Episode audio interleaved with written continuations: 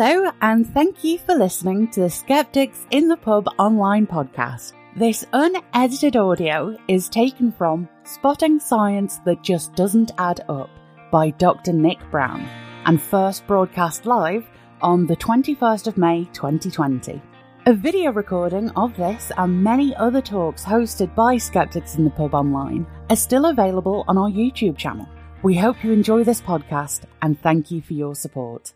Uh, hi, thank you for that introduction. So, uh, yeah, greetings from beautiful downtown Palma de Mallorca, uh, where it's a lovely evening. Um, so, I hope everyone can see my slides, and I'll occasionally glance over here at them, but my uh, uh, camera is on the laptop over here, so apologies for the, the back and forth. Um, so, uh, we call this talk Spotting Science That Doesn't Add Up, and just a, a few adventures in, in terrible, terrible science. I appreciate the average the average skeptics in the pub talk mostly consists of uh, identifying terrible non-science or terrible pseudoscience. So what you're about to see is uh, actual laboratory science conducted by actual working scientists. Um, that really isn't all that great. Um, so I always like to start my talks by finding the key or finding the keyboard. Here we are. So I always start a talk with a conflict of interest disclosure. And the reason I do this is because you will go to conferences sometimes and the things that are on this slide will not necessarily be true of every speaker. So I'm not getting a fee for this talk, no matter how much you put into the into the tip jar. Um, uh, I have not received any funding to conduct any of the research that, to the extent that it is my research, it isn't all my research. Uh, I do not perform paid consultancy on any of these topics, and I am not currently receiving book royalties related to any of these topics. And when I say currently, I don't. That I'm not about to either. So yeah, Brian gave me a little introduction. So I'm a I'm a I was a computer guy. I got my uh, degree in computer science in 1981, which is a very long time ago. I'm 59 years old, and uh, I had a career in IT and HR, and I, I studied uh, something called applied positive psychology, which is a, a whole bad science topic in itself, really. Uh, and then I last year got my PhD in uh, health psychology at the University of Groningen, which doesn't have an um, and this is my uh, my thesis. Dutch theses come in, in the form of nice little uh, 24 by 18 centimeter books, and uh, quite a lot of the effort goes into designing the cover. Um, yeah, so I was 31 years between graduating with my bachelor's and, and, going to do my master's working outside academia. I read my first scientific paper in 2011. I'd never read a scientific paper before then. Uh, currently, I have an affiliation at Linnaeus University uh, in Sweden, where I've never been. I was going to go there in April, but stuff happened. And I am not very good at PowerPoint design, which is actually quite good because uh, the, we get guidelines for how to prepare these talks, and we're invited to not put too much in the way of busy backgrounds and too much on each slide. And I don't. I just leave everything to the default. So yeah, if you think pseudoscience is bad, uh, working scientists have to uh, deal with on a daily basis with perverse incentives, and basically almost everything about the the way in which scientists work is is almost perfectly set up to oppose uh, the creation of good science, just because it has to take place in a society where things like money and prestige are important. Um, I, I, know for the average skeptic, one of your I, I, used to be on the fringe of the skeptic movement, but I wouldn't kind of identify fully with it. But you know, one of the important things is to be able to say to somebody, uh, has that been in a peer-reviewed journal? And peer review is perhaps necessary, but it's massively insufficient as any form of gatekeeping to to bad science. Um, so major errors, uh, recklessness on the part of authors, and, and even outright fraud uh, are not uncommon. And uh, you might want to keep some of that in the back of your mind as we go through these examples. These problems are often hiding in plain sight, and I'm going to be showing you a couple of ways in which absolutely everybody here, even if you don't have any scientific training really, um, can contribute to, uh, to, to identifying bad science. So, our first example is an article, which is the, the short reference, Etindele Sosso et al., 2020. So this is an article in a journal called Nature Scientific Reports. Now, Nature Scientific Reports is kind of um, the Nature Reserve Squad. If you send a paper to, not many people I think send directly to Nature Scientific Reports, but if you have a great idea for a paper and you send it to Nature and they haven't got room or they don't think it's quite going to get in, they say, well, why don't you send it to our sister journal where we only charge you $1,870 article processing charges when your article is accepted. Nature is free, but subscribers pay for that. But it's it's what's called a mega journal. It accepts it's it's a big big big journal. It's an online only journal. You can't buy a paper version of it. So this article, Nature Scientific Reports, is considered a pretty good journal. It's it's yeah, it, it comes with all the hallmarks of the of the Nature Publishing Group. So this article claimed to show a strong relationship between gaming and health, and there were four health outcomes. So insomnia, sleepiness, which I guess kind of the opposite, but you don't want to have it be insomniac and you don't want to be sleepy, uh, depression and anxiety in, in a large number of um, gamers in nine African countries. Uh, the, now, the, the, the, relationship was remarkably strong. In fact, it was incredibly strong. Uh, basically, the, uh, the amount that you gamed, you played video games, explained about 80 to 85% of the variance in all of those outcomes between these people only only gaming explained that. So that's an incredibly strong relationship. Uh, this article had 16 authors uh, from 12 different institutions in eight countries on three continents, which by any uh, accounts is a, is a, a pretty uh, impressive international collaboration. And uh, yeah, you didn't see that. So it's not a very good paper, let's say. Let's have a look. Why not? Um, the statistics in this paper are completely incoherent. Here is the top of the principal table of results. And you may not be totally familiar with this, so I'll take you through what some of these things are meant to do. So these are the summaries of uh, a regression analysis. And um, the first thing that should happen in the table that summarizes a linear regression analysis is that uh, the coefficient divided by the standard error should equal this ratio called t. That's the definition of that ratio t. It's the coefficient divided by its standard error. Um, so this number divided by this number, which give or take rounding is about 400, should be equal to this number, but it really isn't. Um, this number divided by this number, 5.8, 5.9, is not 53. This number divided by this number is not 70. And so on. And you go down the whole table, none of them are even close. Uh, another example this confidence interval is a, a, measure of the error around, or the uncertainty around the, um, the regression coefficient. Uh, and so this number should be between this number and this number. So let's have a look. 0.861, is it bigger than minus 0.21? Is it smaller than 2.458? Yes, we got a hit. One of the numbers actually is coherent. Next line, 5.98, no. Next line, 10.6 between, no. So they got lucky with one. So none of these numbers bear any relationship to anything that might actually have come out of a real regression analysis. Uh, another problem a lot of the statistics are duplicated. So this is the entire table of results, and I've split it into, into two columns. Uh, and there are four models. So one for depression, one for anxiety, one for insomnia, one for sleepiness. So each a quarter of these, each of these is a model. The label says model one because they weren't paying attention, but it was actually model three. And each of those little colored sections represents an area where the same variable in the same in a different model had exactly the same regression coefficient or other statistic to three decimal places, which really shouldn't happen very often. So, for example, here, almost all of those numbers for the uh, the influence of education on these variables are the same between um, insomnia and uh, and anxiety. Uh, all four of these numbers are the same. It's almost as if somebody started off with a fake table of numbers and then copied them and got a bit sloppy about changing all of them, but I couldn't possibly comment. Um, now, a big problem when you're trying to look at, at, bad science is it's, it's very it's quite common for you not to have a copy of, of the data set. Um, still in the 21st century, it's not a requirement to share your data or to make it available even to the reviewers at many journals.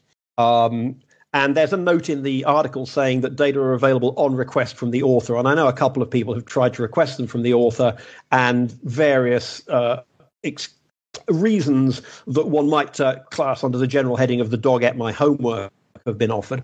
Uh, however, I managed to get hold of a copy, and um, it's a, it's an Excel table. There's a there's a sheet for each of the nine countries, and here's here's an extract from one of the countries. So um, you can see it's columns Q, R, S, and T. So there's plenty of other variables off on the left.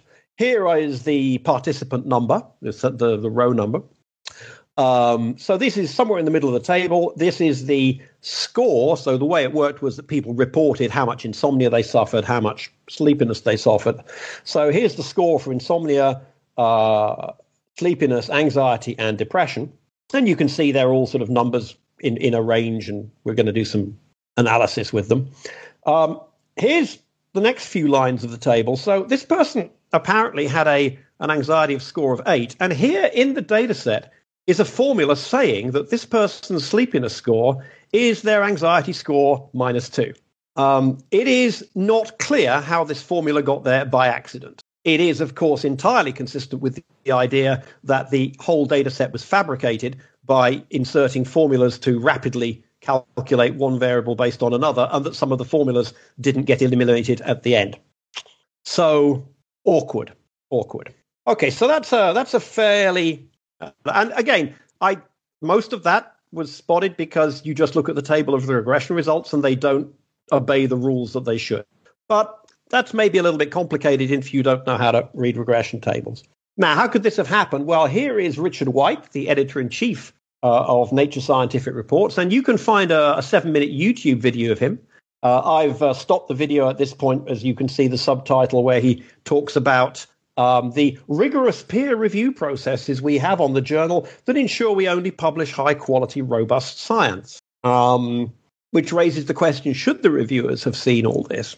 Now, uh, in my experience, most reviewers don't look at the statistics. They kind of assume that the uh, authors have done that correctly.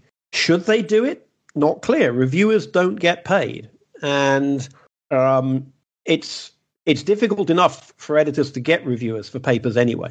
But perhaps they should have been alerted by the enormous effect sizes that were in this paper. And as a, a technical term there, R squared are greater than 0.8. That's a huge effect for those who don't know that.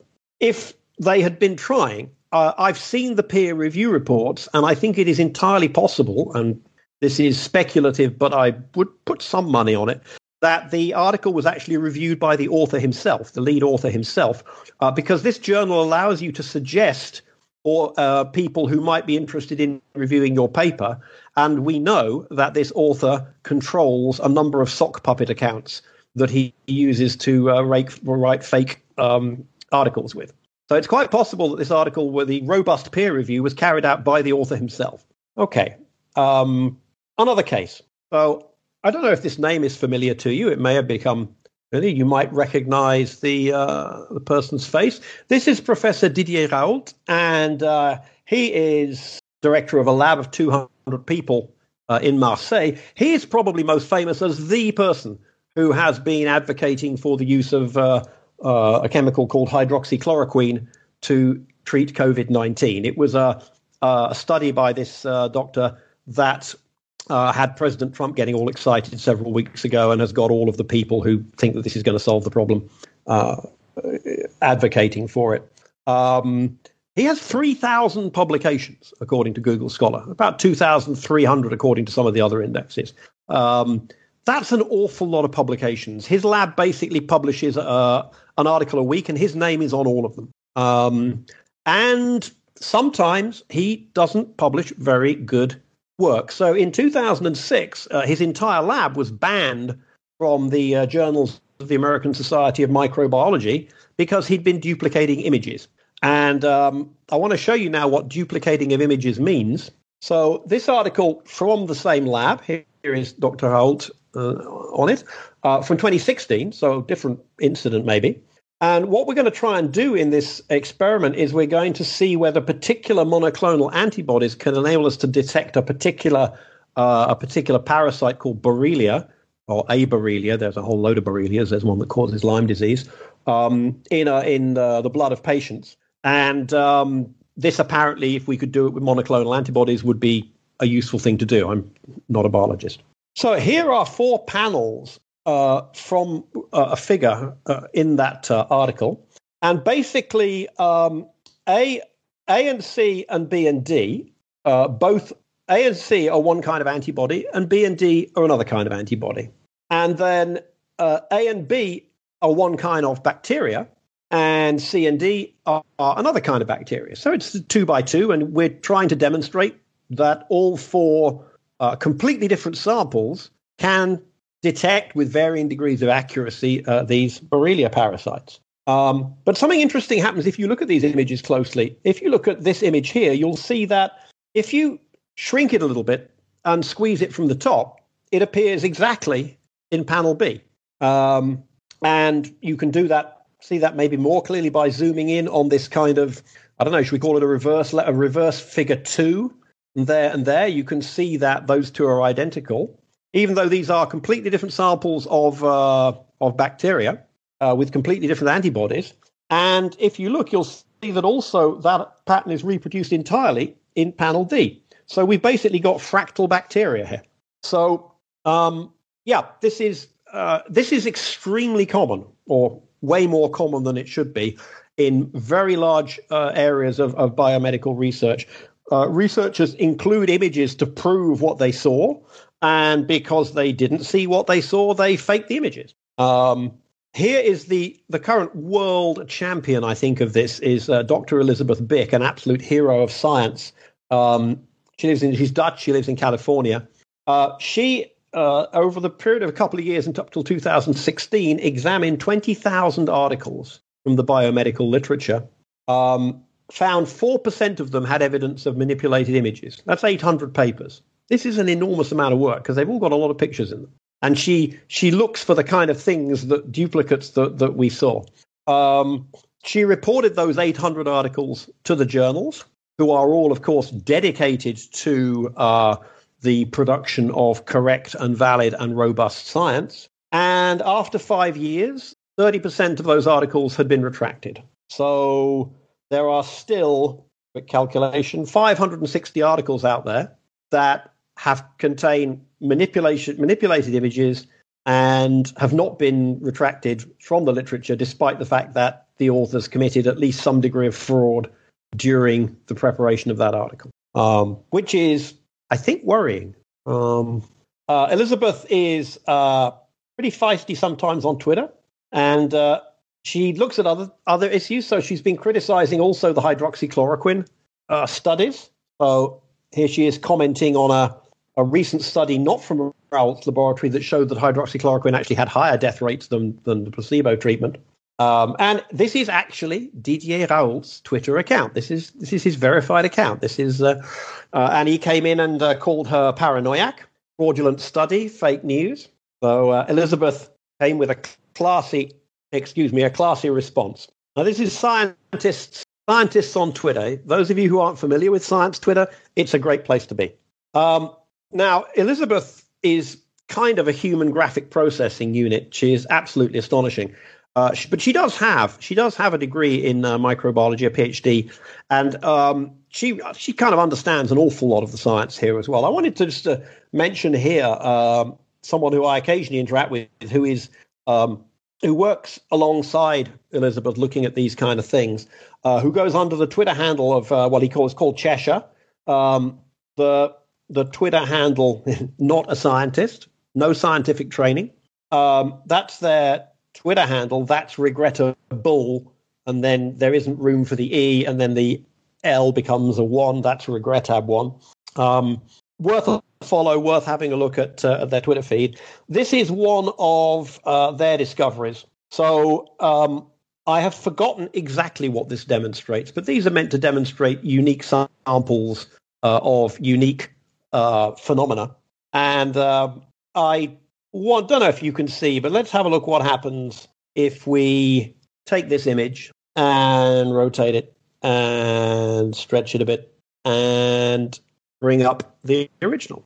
So panel E, which is meant to be some completely different experiment, is just panel D rotated and uh, stretched. So yeah, anyone can do this. Anyone who's got the ability to uh, uh, spot similarities like this and a minimum of ability to read the paper, but you really don't have to understand what's going on. Once you realize that these things are meant to represent different experiments, if they're if they're identical, then there's a problem. Uh, so anyone can contribute to this.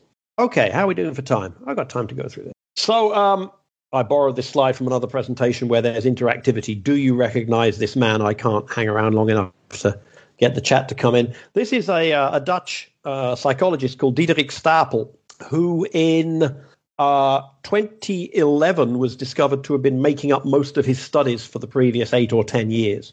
And he uh, wrote a book after he was discovered, but before the various legal proceedings were taken against him. He wrote a book, a, a sort of autobiographical confession um, in Dutch, and uh, I happen to speak Dutch. I'm be quite fluent in Dutch, so I translated it, and it's available as a free PDF download. And what I didn't say, but Brian may have mentioned it, I don't know. Uh, at the end of the talk, I will upload all of the slides. There are references at the end, and you'll be able to download the PowerPoint. Um, and you'll find in it the the address to to get that book. So that's a it's it's a full length book. It's a it's a really interesting read.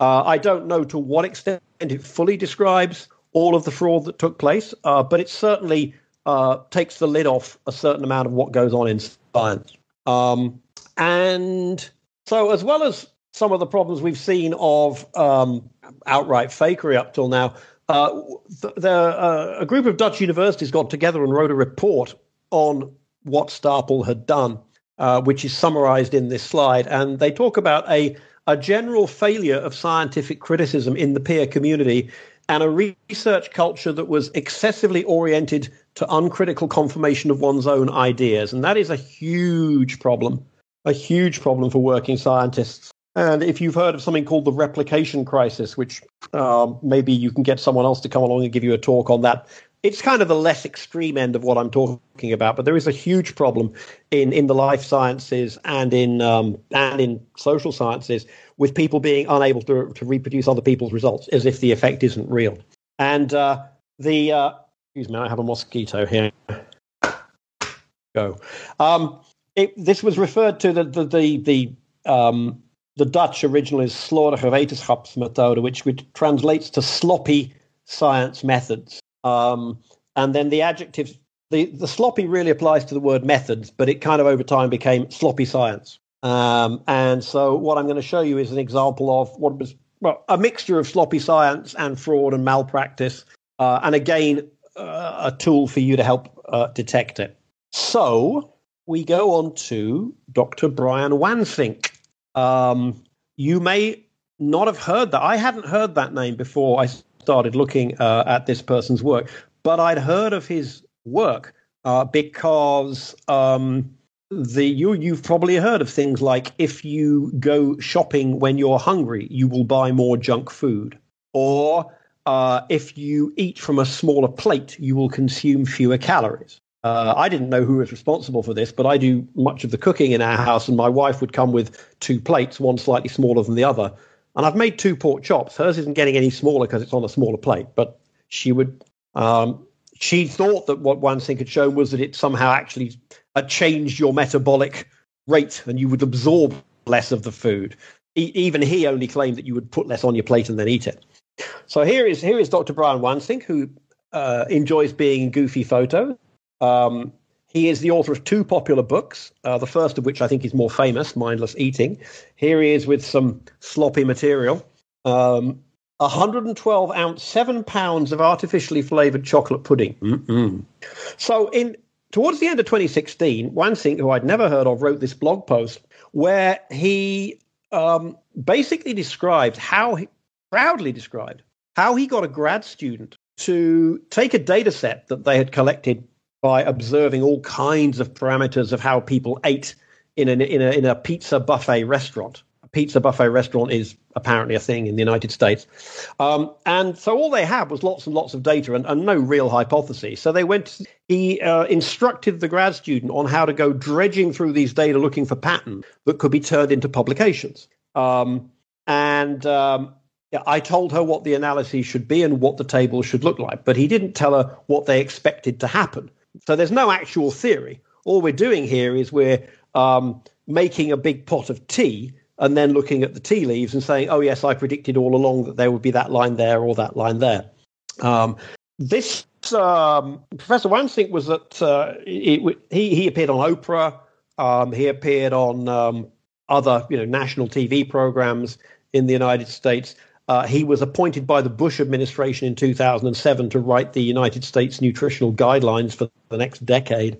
So he's you know a fairly important person.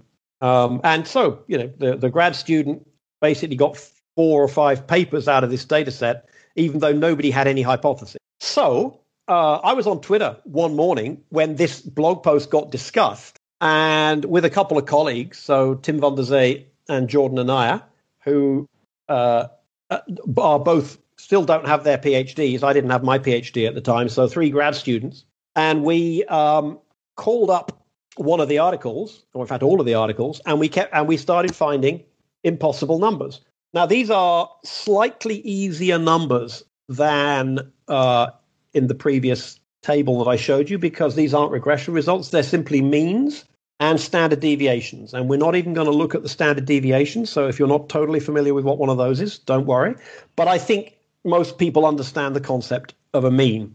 So, for example, the first line here, the question, I ate more pizza than I should have. So they, they ask people, you know, how did you enjoy your time at the buffet? And you got to write the answers to questions on a scale of, let's say, one to seven.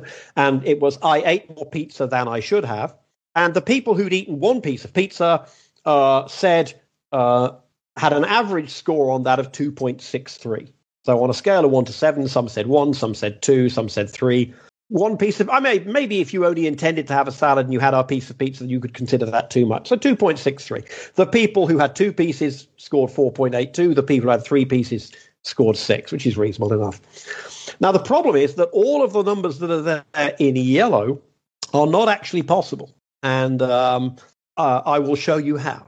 So um, 2.63 cannot be the mean uh, of 18 integers. The article has now been retracted. Okay, so we um, about uh, a few months before this blog post appeared, a colleague and I had, had um, uh, come up with a, a formalized something which is basically year seven arithmetic. It's not complicated at all, which is that um, only certain means of integer values are possible when you divide that by a particular denominator, which is the sample size. So, for example, and this is a trivial one, but you can probably do this one in your head. If you ask seven people how many children they have, and you add up the total number of children that they have, they might have, have 10 children between them, or 11 or 12. And so if you say the mean, well, if you have 10 and you divide by 7, you'll say the mean number of children is 1.43. Uh, but the same will apply if there are 17. If they have, if there are 11 children, then the mean will end in 57, 2.57, and so on. If the mean is reported as being 1.52, then there's a problem because there's no way to divide an integer by 7 and come out with a number that rounds to 0.52. Um, now, that's kind of intuitively obvious for 2 because you could only have it end in 0 or 0.50. It's intuitively obvious for 3, 3, 3, 6, 6, 6, 7, for 4, 25, 50. Above that, it starts to get a, sometimes a little bit complicated, but it turns out that for any number less than 100, the, that percentage of two digit means are possible, and we call that GRIM consistent. Um, I wrote a, a web based calculator that just lets you put in a number and the, and the divisor, and it'll tell you if the, if the number is consistent. So let's look at this example. Uh, we have a n of 28 and on a, a, a, scale with one item, one question. So how much pizza did you eat? And we'll say the mean is 5.22. So we know that we've got 28 responses. They must add up to some number that when you divide by 28 gives you 5.22. Well, if you multiply 5.22 by 28, you get 146.16. So the question is, can we explain this with rounding error? So the total must have been the nearest integer, which is 146. But when you divide 146 by 28, you get 5.21 something below 5, and that will round to 5.21. And so the reported mean of 5.22 is not correct. Now, there are many reasons this could have gone wrong. It could be a typo. Maybe one of the people didn't answer the question and you excluded them. But the number reported is not correct. There is something worth going and looking at here. So here is my colleague, uh, James Heathers, who is, uh, yeah, he's the one on the right. Um, we took 260 articles from top journals in psychology. Uh, we checked the statistics in 71 of them where we found sample sizes below 100 and integer data. Uh, 36 of those articles had one or more inconsistent means. Um, 21 of those seemed to us to be sufficiently worth worrying about that we wrote to the authors and asked for their data. Uh, nine sets of authors gave us their data which is pretty much par for the course because people don't share their data. We went through with a fine tooth comb looking to see what had happened. Uh, all nine had genuine uh, reporting errors of some kind. Three of them had to issue a written correction to the article. Um, what isn't on the slide is out of the 21, we eventually ended up with 14 or 15 data sets. And I think probably at least two of the articles and possibly more were basically fraudulent. The data had been fabricated. Um, so, uh, what does it mean if you've got a lot of these GRIM inconsistencies in your article? Well, supposing you've got uh, an n of 41, and I, I just made these means up completely at random, and it turns out that so we know from the formula 41% of them could be consistent. And here are six that are not consistent and four that are. So I got lucky when I picked these numbers. Um, but you would expect 41% to be consistent by chance. So if you see those 10 numbers in an article and six of them aren't consistent, there's a good chance that all of them are wrong and the other four are only right by chance. Um, if n is 80 and 20% are inconsistent, then it can be a little bit more borderline. But a case like this, there's probably all of those numbers aren't correct in some way or another. So, um, I have one more topic. It's a little bit more technical. Have we got time? Sure, go for it. Why not? We got. Oh, all right. So this is more technical, um, and uh, will require a little bit more understanding of statistics, but maybe stretch people. So James and I, mostly James in this case, uh, when we were trying to look at ways to solve the same similar problem to Sprite, uh, to GRIM, I'm sorry, but for standard deviations, we discovered it's it's quite compute intensive. You have to wiggle a lot of numbers around in Excel. So James came up with uh, a technique and a name which is absolutely horrible, uh, but called Sprite.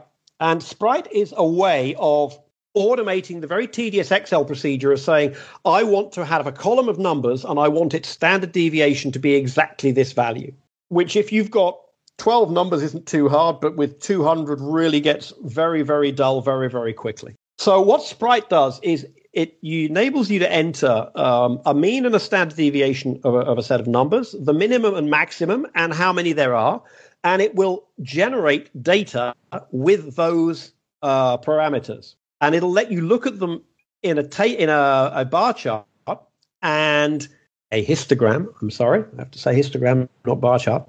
And um, the uh, you can then have a look at that and see if that looks like a reasonable distribution for your um, for your problem. So let's say that you're reading an article and it says there were 135 people and they answered a question on a one to nine scale, and uh, that was the mean and that was the standard deviation 1.7. Then Sprite shows you that say here are some of the possible ways, some of the possible distributions that match that. So you can see there's a tendency to have more values uh, in the middle and fewer at the ends. Now, uh, or you might see reported the same numbers, but with a standard deviation of 3.4. And what Sprite shows you then is there's going to be a lot more extreme responding. Now, whether or not either of those is plausible will depend on the question you're asking. And if you say to people, for example, what do you think of, of, of, of Brexit? You're probably going to get a distribution more like this one uh, than this one, which might be, you know, what do you think of Ant and Dec's Saturday Night Takeaway or whatever? So um, there's no right or wrong answer. But if you're reading an article that says, we asked people what they think about Donald Trump, and you're told the standard deviation was 1.7, and you had a, a distribution like that, you think, wow, you know, do I really believe that most people don't rate Donald Trump either a one or a nine? So, um, but yeah, it's it's a it's a heuristically driven process. This is really this is this is nerdy stuff. There is a complete solution. I'll show you an example of of Sprite. So this is a French uh, evolutionary social psychologist called Nicolas Guéguen who. Uh, wanted to demonstrate well wanted to find out haha we don't we don't we don't demonstrate we, we see if our hypotheses are true uh, that um, you could strengthen people's belief in global warming by exposing them to dead vegetation so he got a bunch of undergraduates into a room and asked them questions about global warming and the room contained a desk and on the desk there was either a dead or a live uh, ficus plant and in the presence of the and so here's a typical question. It seems to me the temperature is warmer now than in previous years. So when there was a live plant on the desk, they responded with a mean of five on this question about their uh, confidence in global, the reality of global warming. And uh, Sprite shows us that with that mean and standard deviation, this was a likely pattern of responses. Um, then, in the presence of the dead plant, uh, the mean score was 5.6, which is quite a big given that the standard deviation was so small, that's a significant increase. That gives you a publishable number to say there is an effect. And what that shows is that the distribution looks like this. The problem is, uh, at least from a just purely pragmatic point of view, I don't believe that if you got a bunch of French undergraduates in a room and say, Do you believe in global warming? that most of them are going to reply five or indeed six. I think you're going, I certainly don't believe that none of them would reply with a seven. You're going to get some sevens. You're going to get a lot of sevens. You might even have contrarians saying one or two, but you're not going to get everybody with this sort of five. And then in the presence of the dead plant motion, well, maybe six. That just isn't going to happen. That isn't that isn't realistic data. So we we don't believe that these data have been uh, accurately reported. Let's say. So, in summary, um, yeah, the fact that something has been peer reviewed is in no way a guarantee of quality or correctness. It is an absolutely minimum barrier to overcome. Um, there is a myth within science that science uh, self corrects. It really doesn't. Uh, Elizabeth Bik sent 800 journals a note saying you've published fraudulent articles and only 30% got retracted five years later. Um, people can become famous and in some cases pretty rich on the back of frankly terrible research. And again, we're not talking about quacks here. We're talking about people who are getting uh, federal research money and national research money to do their research, who are getting uh, gigs consulting for major corporations. Uh, and the good news, the, the one bit of good news here is pretty well anyone can make a contribution to this. If you can read means, if you can spot duplicate images, uh, you can be part of the of the fight back against this. So uh, I will upload the slides. There are three pages of references, and there's a little bonus here, which I will leave up. And I, I, do we have a? Will it stay up, Brian, or, or, or, will you take a screenshot and distribute it? How will this work? I believe that our tech support Gibbons can uh, make sure that the slide stays up at least for some of the time, anyway.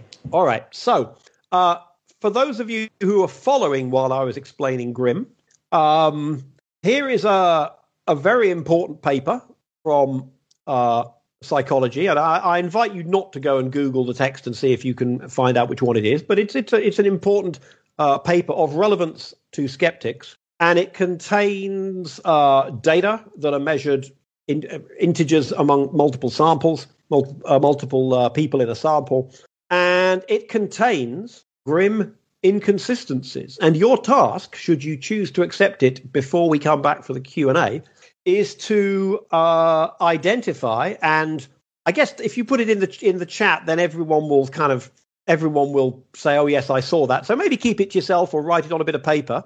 Um, and uh, there are some errors in this table. Um, I won't tell you how many. Um, and, and your mission is to find them. Okay, I'm 45. Whoa. Okay, that was I didn't think I thought I would go take longer than that. Maybe I went too quick. I hope I didn't go too quick for everybody. Uh, I hope some of the things that if you didn't understand some of the more complicated bits, that some of the less complicated bits were uh, entertaining. So, uh, Brian, tell us what happens next.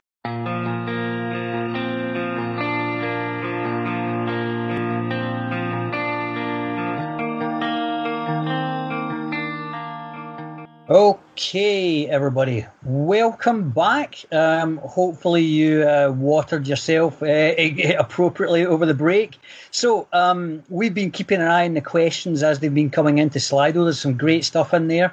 Um, still got your chance to upvote if you go uh, if you go in there. Um, but before we launch into the Q and A part, uh, we're going to hand back over to Dr. Nick to give us the uh, the answer to his um, pre-break teaser, the GRIM exercise. Over to you, Nick.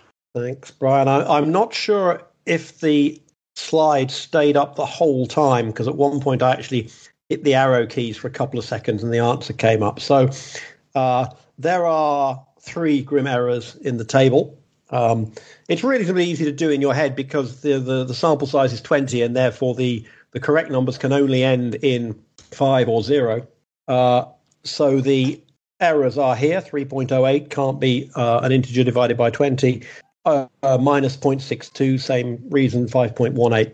Now, uh, sometimes I mentioned that sometimes this could be due to one person missing or two people missing, uh, but in order for these numbers to be possible, there would have to be a, a sample size of uh, only 13. So seven people would have had to not answer an item, and at that point, you really ought to be reporting that uh, in the article. Now, um, Cleo, who's been uh, I don't know what your role is for, from Skeptics in the Pub, who's been on the uh, chatting with me while we've been uh, off the air, uh, spotted the uh, the article which she recognised from previous psychology training.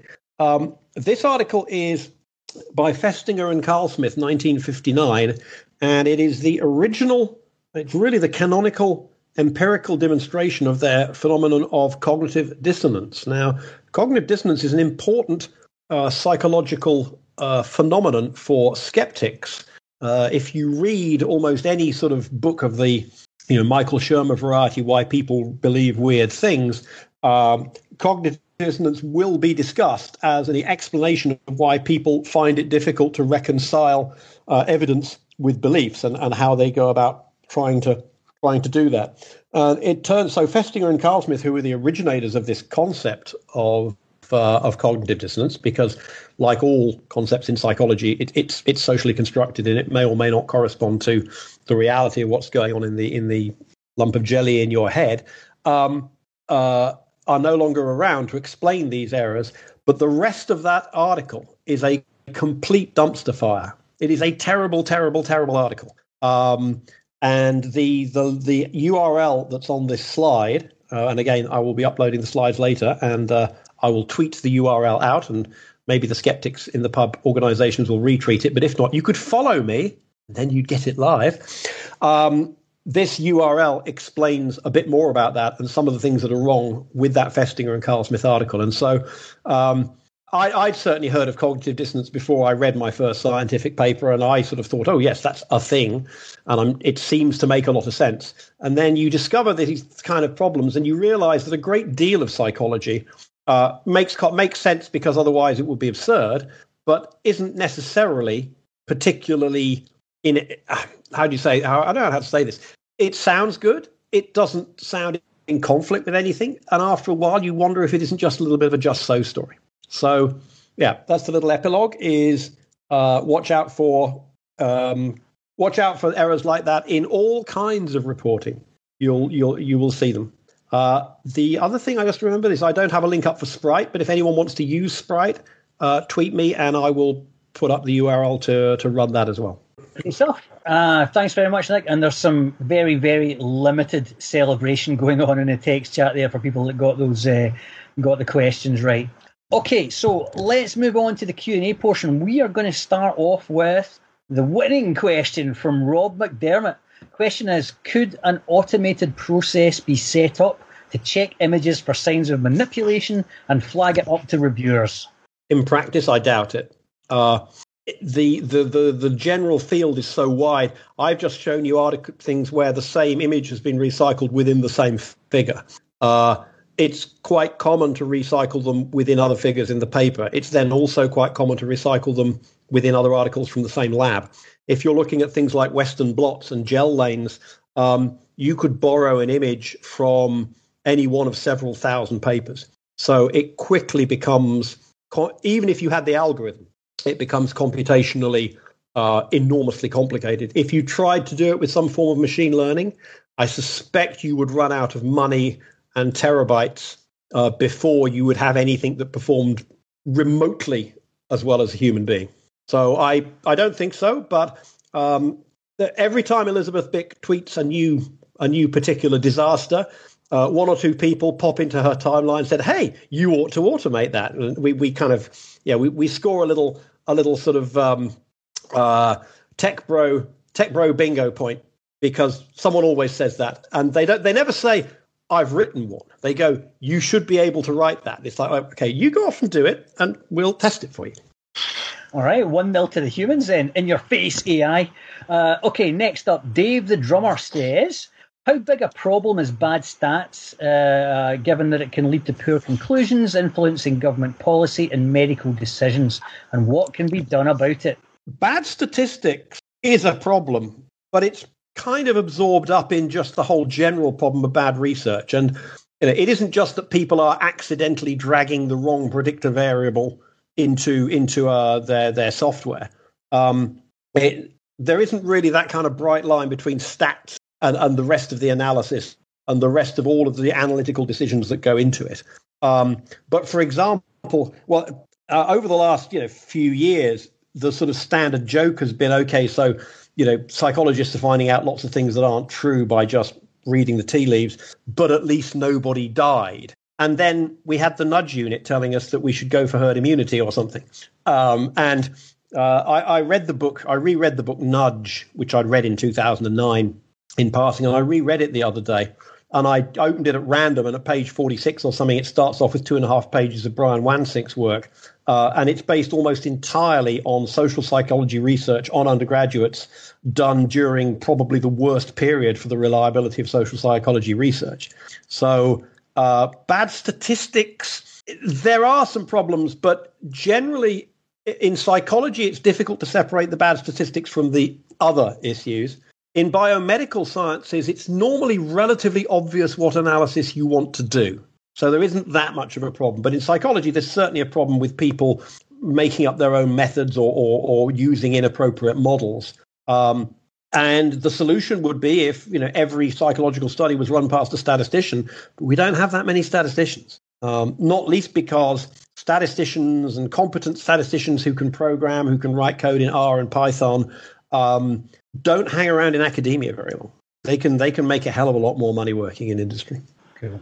Yeah, Donald Trump certainly um, used some inappropriate models in his time. Um, okay, Next question, Neil. Is there a little bit of a follow on from the first question, actually? Is there a role for machine learning and other automated techniques for identifying problematic papers? So maybe less so in the in the realm of sort of image checking, but more in the in the realm of data. Uh, we also get people saying, "Hey, you could get AI to do GRIM," and it's like, right, okay.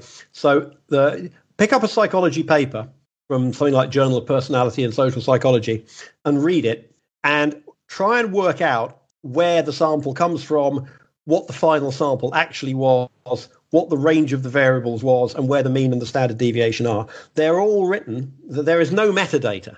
So it'll start off with method. 174 undergraduates were divided into three groups. Okay, they don't tell you if the groups were equal, 58 in each, or whether there was slightly unequal. If you're randomizing, it probably should be unequal. Um, and then about three paragraphs later, it'll say two participants were excluded for not paying attention. And then it'll say in the first group, the mean was this much. And you've got to try and work out whether that mean is possible, given that you don't know the actual sample size.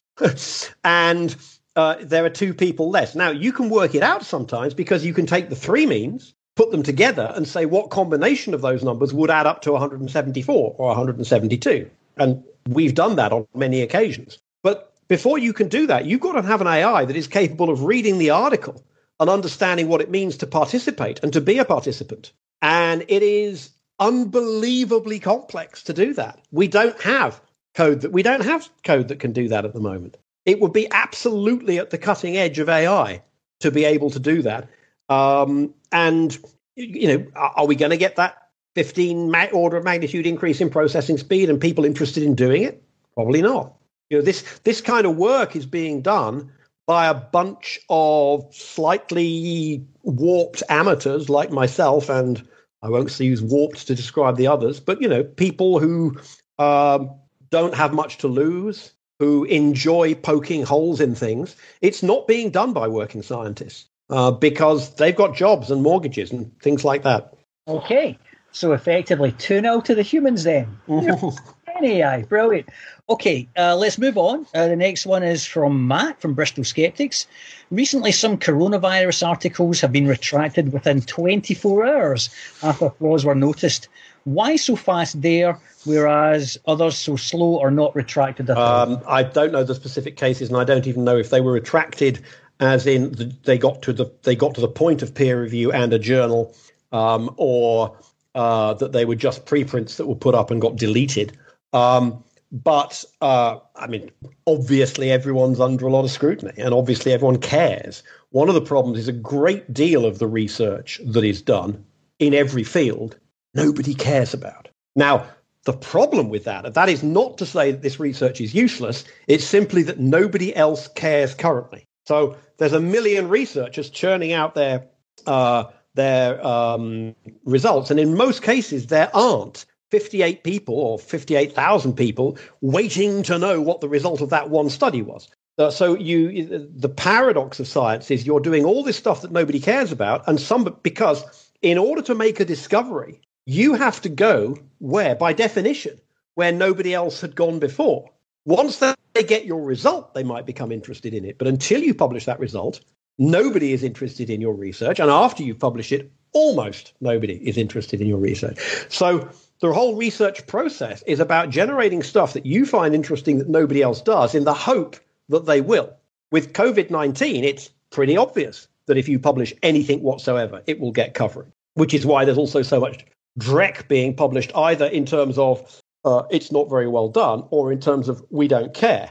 Um, because you know, oh, uh, you know, every university is going. University of Banshire researchers put out an important paper showing that uh, you know people who um, panic buy toilet paper are also more likely to panic buy baked beans. Um, so uh, obviously everything is going much much faster at the moment, and it's kind of nice that the retractions come quickly. But there is so much crap being published, um, and and some of it gets as far as the desk of the president of the United States. Unfortunately, uh, okay.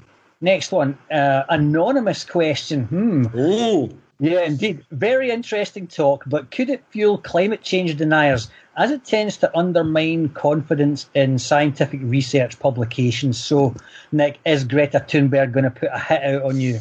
Um, the, uh, it's it absolutely could undermine. I uh, I don't know about what the sort of state of climate research is relative to some of the things that I've talked about.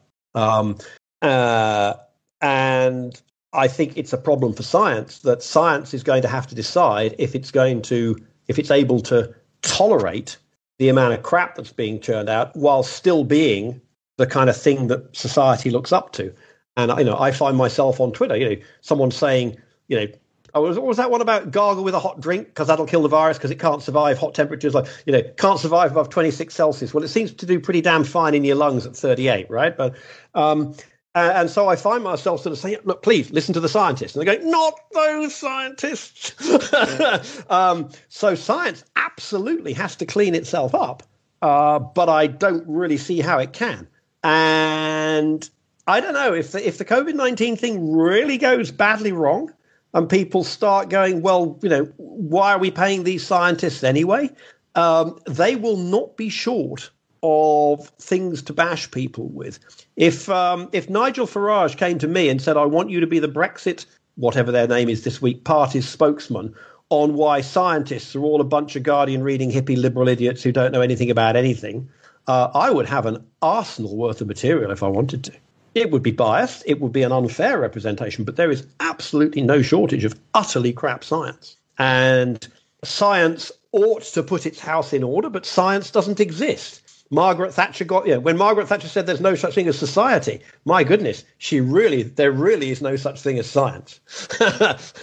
In her definition of there's only the individual men and women who make it up, there is no such thing as science, Inc. It's not the Catholic Church, it's more like Sunni Islam. Okay, controversial. Uh, okay, let's move on. Um, Matt from Bristol Skeptics again. Oh, it, it, it is. Uh, he, yeah, and he's, probably anonymous as well. So, so we're, we're gonna we're gonna find out whether it's three 0 to humans or two one. So mm-hmm. uh, it seems one could write some simple software to sanity check the statistical tables to screen the paper before peer review. Off you go, Matt. Off you go. Can can get, can we get get the spec of the reporting format? See if anybody adheres to it. Have a nice day. Oh, okay. All right, let's, uh, uh, let's. Would it be nice? Would it be nice if all if all articles came with metadata? Yes, it would. Are the journals going to impose that? No, they're not. Thanks, Matt. Sorry, Matt. I I'm, there is. The, you know, I'm a computer guy. I've looked at this. I've thought about it. I've. It's not, and I'm not even an AI guy. You know, I'm an old computer guy who thinks that 128k of memory is a lot of is a lot of memory. Um, and uh, no, you can knock something up on your uh, ZX Spectrum then, no? Okay. Uh, well, I'm going to call that 3 0 to humans. Right. Uh, next question is from Simon. Simon asks, How are reviewers chosen? Uh, kind of depends on the on the journal. At, at a mega journal, the editor in chief might not see your submission, but basically, uh, I I write my article, I upload it, fill in rather forms a bit more complicated than applying for a passport. Um, and it lands on the edit. Let's say the editor in chief's desk at a, at a small to medium sized journal, and he will read the cover letter and maybe look at the abstract and decide whether you know has he heard has he heard of you? Has he heard of your university? Does it look completely idiotic? And I'm being a little bit unfair to peer the peer review process. We don't see the real the the dreck that gets sent there. You know the the sort of relativity deniers writing to the physics journals, etc. Um, uh, so uh, the editor in chief will assign uh, an action editor, who is the person who will handle the whole process, who is someone who has the editor in chief's confidence, who's a member of something called the editorial board, and the action editor will uh, either contact people who they know, uh, who are and who they think have knowledge relevant to the kind of field related to the article, whatever the manuscript subject is. Uh, but at some of the, some journals, including some of the mega journals, like we saw Nature Scientific Reports, uh, at a, one point in the submission process, I think this is the cover letter, and it says um, you, you, may include in the cover letter the names of and you know contact details of people who you think would be good reviewers. Uh, now, I sort of understand the pragmatics of this, but it strikes me as uh, somewhat open to abuse. But the whole model of doing science is really is based on it being done by gentlemen, Sikh, um, who are of you know impeccable independent means and have no you know ulterior motives whatsoever other than to do the purest science. And um, a- any sort of questioning of that practically brings on an attack of the vapors. Um, and so uh, the, the, the, the, processes aren't all that robust, as we've seen, because they don't take into account the, the idea that somebody might be trying it on. Um, you know, when you when you call your bank, there's there's a few minimum security checks because the bank are familiar with the idea that yes, I know I know it's you, Mr. Ego, but would you mind confirming your date of birth? You know, and you, you don't mind doing that. You don't go, look, don't you know who I am? You know, just like, oh, of course, you know. Or when you go to the airport and it goes beep, you don't sort of go, well, I've probably got a spoon in my pocket. I refuse to turn out my pocket. Are you calling me a liar, sir? Um, and and um, where were we? How are reviewers assigned? Anyway, yes. So, uh, the the uh, the it's a it's typically the action editor will select a couple of people he knows. Very often, the reviewers will be selected from a pool of people who have published in that journal. There's a journal I've written 10 or 12 reviews for they've published two of my articles. Now they use me as a reviewer for particular kinds of articles. So it's, but it's all unpaid. Uh, the action editor is unpaid. The reviewers are unpaid. The editor in chief gets a small stipend, but it's you know ten or twelve thousand dollars a year typically to run the journal as, as a sort of sideline from their academic job. Um, so it's it's a very profitable business for the publishers. No doubts. I, I, do keep an emergency spoon with me wherever I go, by the way. Okay, um, let's move on. Oh, stoking a conspiracy theory that Matt from Bristol Skeptics has got a bundle of ghost accounts to upvote himself. He's up next on the popularity list. So please elaborate, Dr. Nick, on your comment that positive psychology is bad science. Oh, there is a lot of bad science in positive psychology. I would, I will, I will leave it at that. Um, it, it, there are endless critiques of positive psychology. And at this point, I will actually break my conflict of interest disclosure and reveal that I am one of the editors of a very large academic book called the Routledge International Handbook of Critical Positive Psychology. So, yeah, uh, and I, I, recommend you look at that.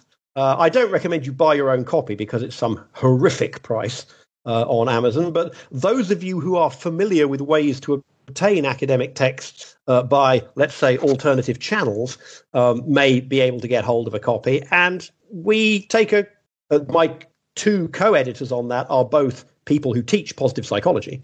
And we take a, a, sort of critical and skeptical look at positive psychology. Okay, good stuff. All right, uh, let's move on. Um, right, let's see. Uh, oh, it's just scrolled from the right. And it's refreshed.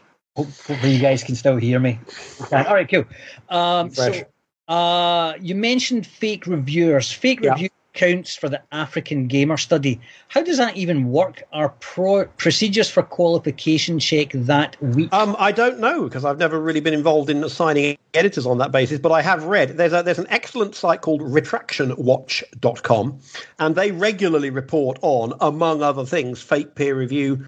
Um, uh, situations where uh, the journal allows you to suggest reviewers. People suggest reviewers with Gmail addresses. Um, now, the, the, the, one of the difficulties is academic uh, email addresses only last as long as your affiliation with that university. And so, uh, on pretty well all of the articles I've ever published, I've used a public, non academic uh, email address as the corresponding author address. So it's not unreasonable for an academic to be using a Gmail address. I have a I have an address at Linnaeus University, but it's a pain to use because you've got to use Outlook Web Access. You've got to remember to log in. So I manage it by forwarding everything to Gmail. So uh, it in itself, it's not necessarily suspicious that someone you're looking to invite to, to review would have a Gmail address. They probably ought to have a faculty address behind it. Um, so uh, it doesn't happen all that often. I'm not sure it happened in the in the Nature Scientific Reports case, but it it does explain. I've seen the peer review reports, and they were very badly written. They were very uh, summary, very light. Uh, didn't point out any major issues. Were not written uh, were written by someone whose native language wasn't English, uh, in a style not dissimilar to the first authors whose also native language isn't English, etc. So that's one of the possibilities. But certainly, whatever happened, those reviewers were certainly not very competent. Okay, nice one. Let's move on. Next question from Graham. Do you think the errors are more due to incompetence with software, Excel, SPSS, etc., and or lack of statistical knowledge and or data handling rather than fraud? Uh, errors manipulating the software not so much although one of the GRIM one of the articles the nine articles that we got the data set for GRIM uh, the data set came in the form of an excel sheet and, and there'd been a horrific accident. And so there were two people were in two conditions but in, in most of the columns the, the the the the totals and means and standard deviations for condition two included all of the cases from condition one as well plus their mean and standard deviation were kind of counted as extra people that was a horrific uh, mix up. So there are lots of just plain simple uh, programming errors. Um, there are errors that occur.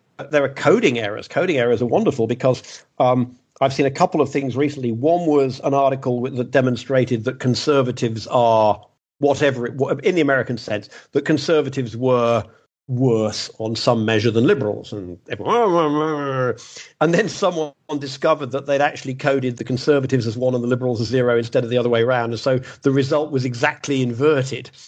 Uh, and, uh, and then i saw another one recently same thing only it was men and women.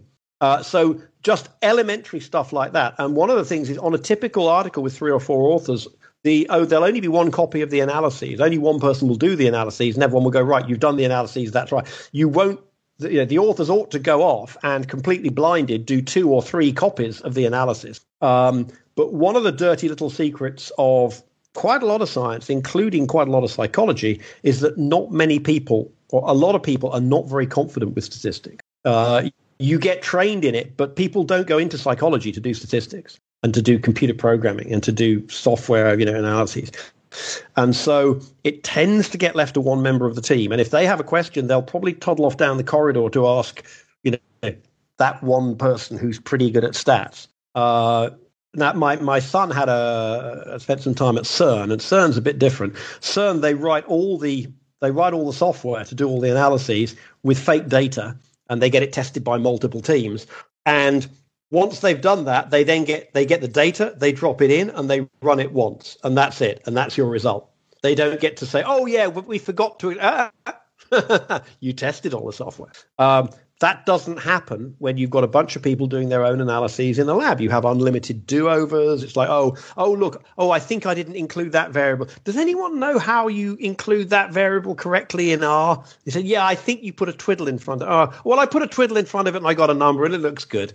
And, and when you actually go back and read the code and you know what's going on, you're going, see, why did you include that twiddle?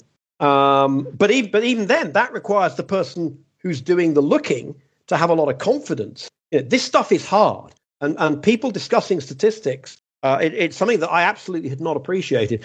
Many people think of statistics as a branch of mathematics, but really it isn't. It's a sort of engineering done with mathematics. But uh, people are still fighting today, 2020, over the meaning of some very, very basic statistical concepts. It's not like calculus, where really, you know, there isn't much to argue about. People are arguing about the meaning of really quite basic things in statistics on a daily basis, even though we're using them to do our drug tests and, and everything else. And that is kind of fascinating, but it's, it's actually slightly worrying when you look behind the curtain. Indeed, it is. Now, Nick, we've actually gone past the half past eight mark. Um, if it's okay with you, there's still plenty of questions there. Can we continue on for a few more? Two more fingers. Uh, two more fingers. Mm. Well, depends where you're going to put them. But um, salute to the audience for hanging with us. Okay, so the the next question, um, I'm not sure exactly what's going on here. So it, it's from anonymous, but it says, "Hi Nick, Cheshire here." Um, I don't know whether that's the cat or the county. He's the person who was featured in my talk as the as the uh, image detective that you should follow. Ah, way to go. All right, welcome aboard, Cheshire. Uh, if you don't mention it before now, mention Pub Peer. Yes. So there is an excellent website called PubPeer, as in uh, publication peer review.com, and um, where, well, it's called the Online Journal Club. Now, a journal club is traditionally where a bunch of students get together and read a, it's kind of like a book club, but for scientific articles. Um, PubPeer is where people get together on the internet to discuss the merits or other of published papers. And um, all you need is an author name or the title of the paper or the, the DOI, the digital object identifier that uniquely identifies the paper. And you can uh, go into PubPeer and uh, enjoy reading what people may have written about it. Um, you can also get a browser plugin so that whenever that article is mentioned on a web page that you're looking at, it'll go bing, there are comments about this on PubPeer. And uh, I think it's fair to say that the vast majority of comments on PubPeer are not praise. Sounds like a. Um, I was hoping that some diligent uh, audience member was going to dig that URL out and stick it into the this, the chat and Twitch. Come on, folks, don't let me down. Put it in there if you can, Pub, please. Pubpeer.com. P U B P W E R. Excellent. Okay, not easy to say, but uh, easy to find. Right. Next is from Gail. How much heed should we pay or faith should we put in to pre publication papers, especially the, the large number recently about COVID 19? This is uh, a little bit of a hobby horse of mine. So these are called typically called preprints, and the they came from physics, where the idea was that because the peer review process took a long time at a journal, you if you had an interesting discovery, you would basically write the article, and it's a draft of the article that you put online, and anyone can read it and review it and criticize and comment on it. Uh, I don't know if physics maybe has fewer papers or has more people interested in any given piece of work. Uh, this has been adopted enthusiastically uh, by proponents of kind of open and, and, and clear science on the idea that they post a preprint and then lots of people will pile in and comment on it. But that doesn't happen uh, because the literature is so vast. There's so much stuff to do. Nobody has time to actually read this. And then all of a sudden, um, with the COVID 19, people. So what happened was the news media are going, well, you know, what's the science say? Well, even if the journals are quick, they're not that quick, and the news media all want to scope themselves, and so uh, people will put up a preprint, call their friends in the news media, because many working scientists have contacts. You know, in I have contacts in you know fairly substantial web publications, um, and and say, yeah, this is interesting, and then uh, they may or may not, and say on the evening news, but of course it hasn't been peer reviewed, but that gets washed away. That gets absolutely washed away in scientists at prestigious university have discovered that X cures coronavirus. Um, and so, you know, there isn't even that kind of layer of peer review. And I think it's a re- I think potentially a real problem uh, because we can't rely on the media to gatekeep it for us in terms of it hasn't been peer reviewed. Everybody is scrambling for position as the guy who predicted this or the person who predicted that about COVID nineteen. Um, and I think the that danger has been lurking there, and uh, COVID nineteen just puts ev- all of the deficiencies of science on kind of you know turbo turbo boost. Um, so yeah, it's it it's a problem, and uh, I'm not sure what the solution is because it means we have to ask the media to pay less attention to scientists, or again, you know, not those scientists, and yet they'll try and get some balance. But everybody, you know, everybody wants to hear this will cure COVID nineteen. People who come on and go, well, you know what, that isn't actually very good evidence, will not get much of a hearing, and, and also because of the just the general imbalance in science, and, and the skeptics, I think, will appreciate this that um, people, reckless people, can make almost any claim they want. Where you work with the evidence, about the best you can come up with is, well, there's no evidence for that, or there's no good evidence for that. And the problem is that to a lot of people, there's no evidence for that sounds pretty much indistinguishable from you can't prove that copper.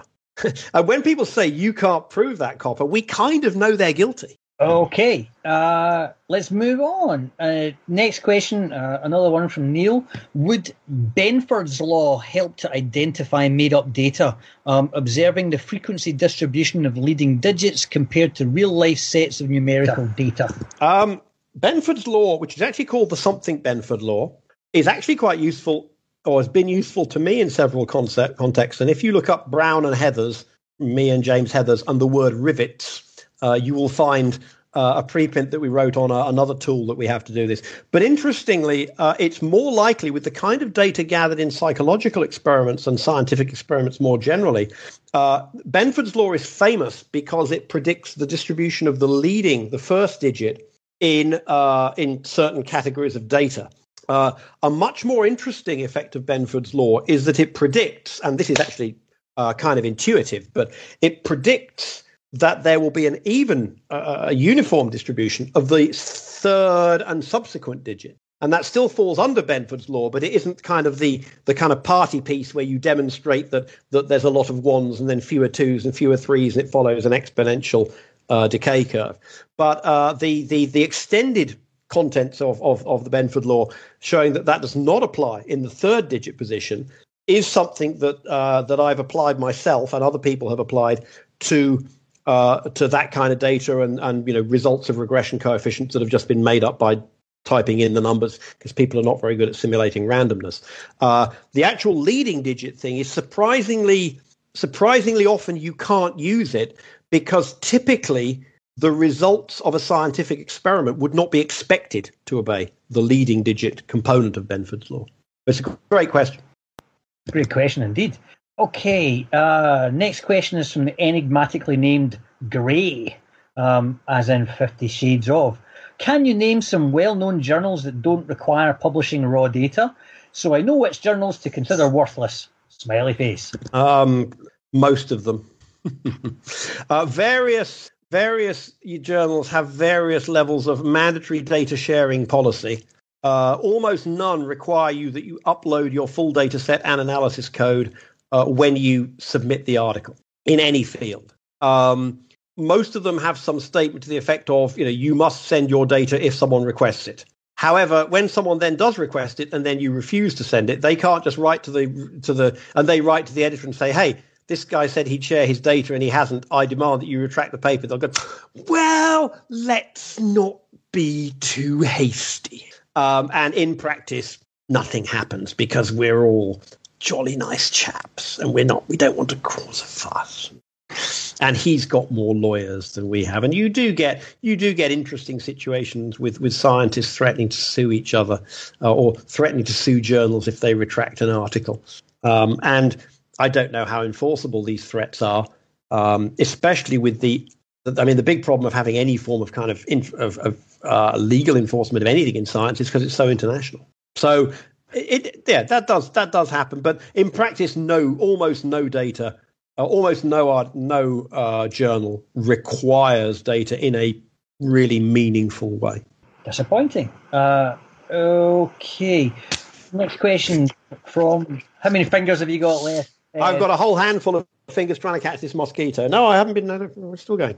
Cool, right. Don't catch me later. Next question. David, would changing the funding model of journals so that peer reviewers are paid help?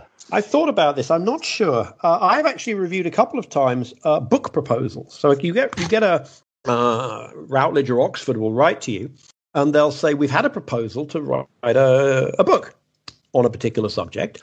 And what do you think of it? And does it look like a credible thing? And would people buy it? And when you review for a book publisher, they they sometimes give they might give you a choice of forty quid in cash or seventy quid in books. Um, it's difficult. I wouldn't want to be paid any kind of substantial amount of money for reviewing, but um, I, I do like the idea that somebody's got some skin in the game. So It might do. I mean, it isn't going to happen anyway, so we might as well be discussing. You know, would it be a good idea if you know Britain rejoined the European Union or something? I mean, um, it's it, it's not going to happen.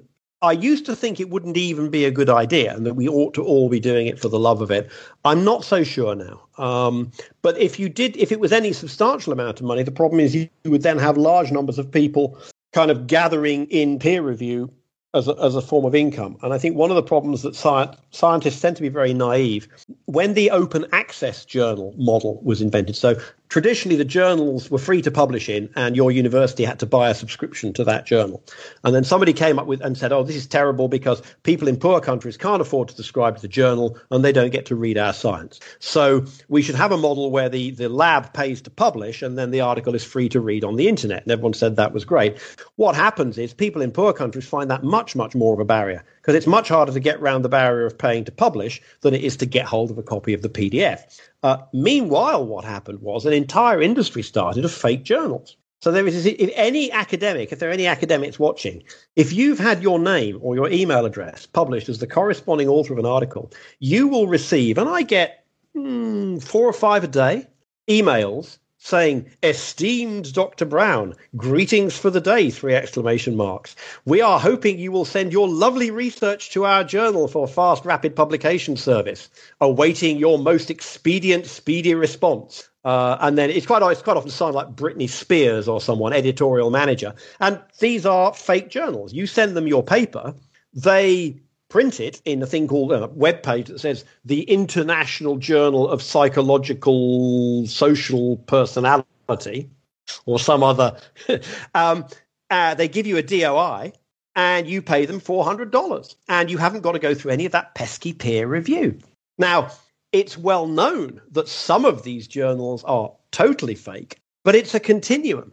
So there are there are genuine academic publishers who will do sort of proper peer review, but they never actually reject anything. So the, the, the whole thing has been undermined by this sort of corrupting forces of peer review. And the only thing kind of standing between that uh, and, and complete anarchy is the fact that when you put that on your CV, you know that somebody might sort of, oh, I see he's got 48 publications. Let's pick one at random. Oh, it appears to be a completely fake journal based in, you know, some some part of the world that's not particularly well known for quality science, but is well known for uh, cheap office space and server time. Okay. Um, in the interest of time, I think we're going to make this one the last question, um, which makes it all the more difficult for me to try and read as well. So it's from Jeff from Triangle Skeptics in Raleigh in the US of A. Thanks for oh. joining, Jeff. Yeah. So the question is Do you see generative adversarial networks, GANs, which is pairs of AIs working against each other? No. as a threat to the idea of smell no. test spotting bad signs.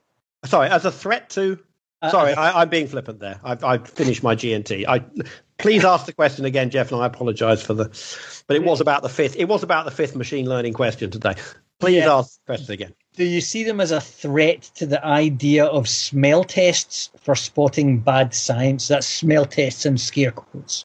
I don't. I don't understand what they're meant to do that would be a threat to nor do I. Nor do I. Well, I'll tell you what. Sorry, Jeff. Uh, maybe we'll get. If the question is, are we going to be seeing anytime soon uh, artificially intelligent programs that are generating fake science that, that humans can't spot? Uh, I don't think so, uh, because they I mean, just from the fundamental point of view, that AI is trained on training sets and science is kind of by definition innovative, although you see a great deal of non innovative science. But if science isn't innovative, then it isn't really worth worth it anyway. So I I'm not fully sure I understand the question, but uh, I suppose it's make a change from will the AI be able to detect the fake science?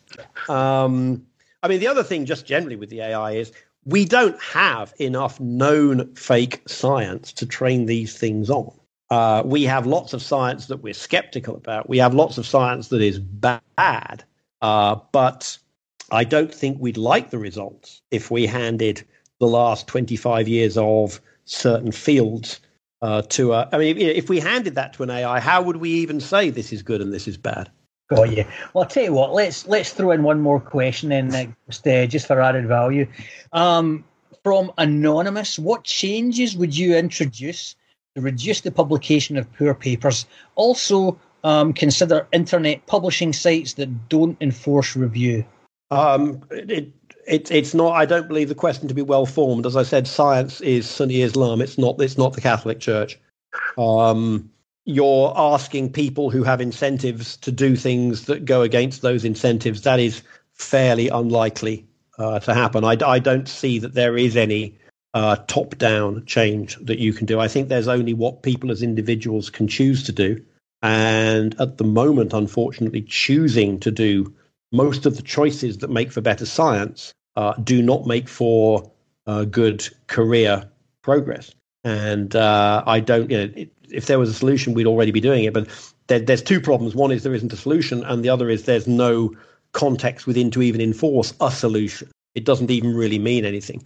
So it does come back. I say that uh, I didn't think 30 years ago I'd be recommending Margaret Thatcher on this, but Margaret Thatcher's statement, know, where she said basically people he she said quote people say should society should do something. I think that's the contentious part. And she said but there is no such thing as society. There's only the individual men and women who make it up. And i think that actually has some validity to it. Uh, there is no such thing as science. There's only the individual actions of science scientists every day around the world. And every day around the world 98% of scientists follow the herd, and the other 2% complain about it and basically end up having to follow the herd because otherwise they're no longer there. And then we're just into a big question of survivorship bias. And a lot of extremely talented people leave science every year because they can't take the bullshit. And the danger is that you end up with, with a, a, a graduate, postgraduate, postdoc population made up of the people who decided to hack the bullshit, were able to hack the bullshit, and are prepared to hang around in the bullshit. Uh, so uh, I'm overall, I am very pessimistic. Uh, other people are more optimistic, and I hope you'll get them on. Uh, but I think uh, I, I, used to have a boss who said, uh, he said, the great thing about Nick is whenever I have an idea, I can go and see Nick, and in 10 minutes, I know everything can possibly go wrong with it. Um, and that didn't stop him doing it. And sometimes he was right and I was wrong. But my one of my kind of, you know, I, I am a little bit of a Cassandra. And I think there are there really are some severe problems I think the solution starts with understanding the extent, the nature and the extent and the depth of the problems. And I think until we've faced up to that kind of abyss, uh, we're not going to make any progress. Uh, whether we will make any progress once we have faced up to the abyss, or whether we simply take a decisive step forward into it, is is I think a separate question. But I think we need to have that that, that those discussions need to be had. And again, the problem is the world is watching, and and forces that we might not necessarily approve of uh, are are watching and are, are looking to take advantage of that situation. Indeed. Uh, well, thanks for ending on a grim note there. Um, but uh, like, fantastic. Thanks so much.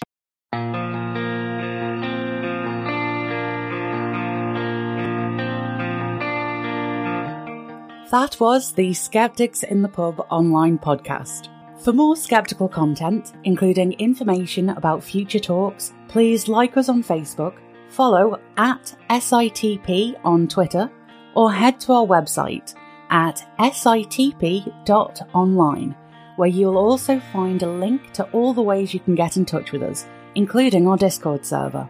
Music in this episode was provided by Thula Borah and used with permission. Until next time, thanks for listening.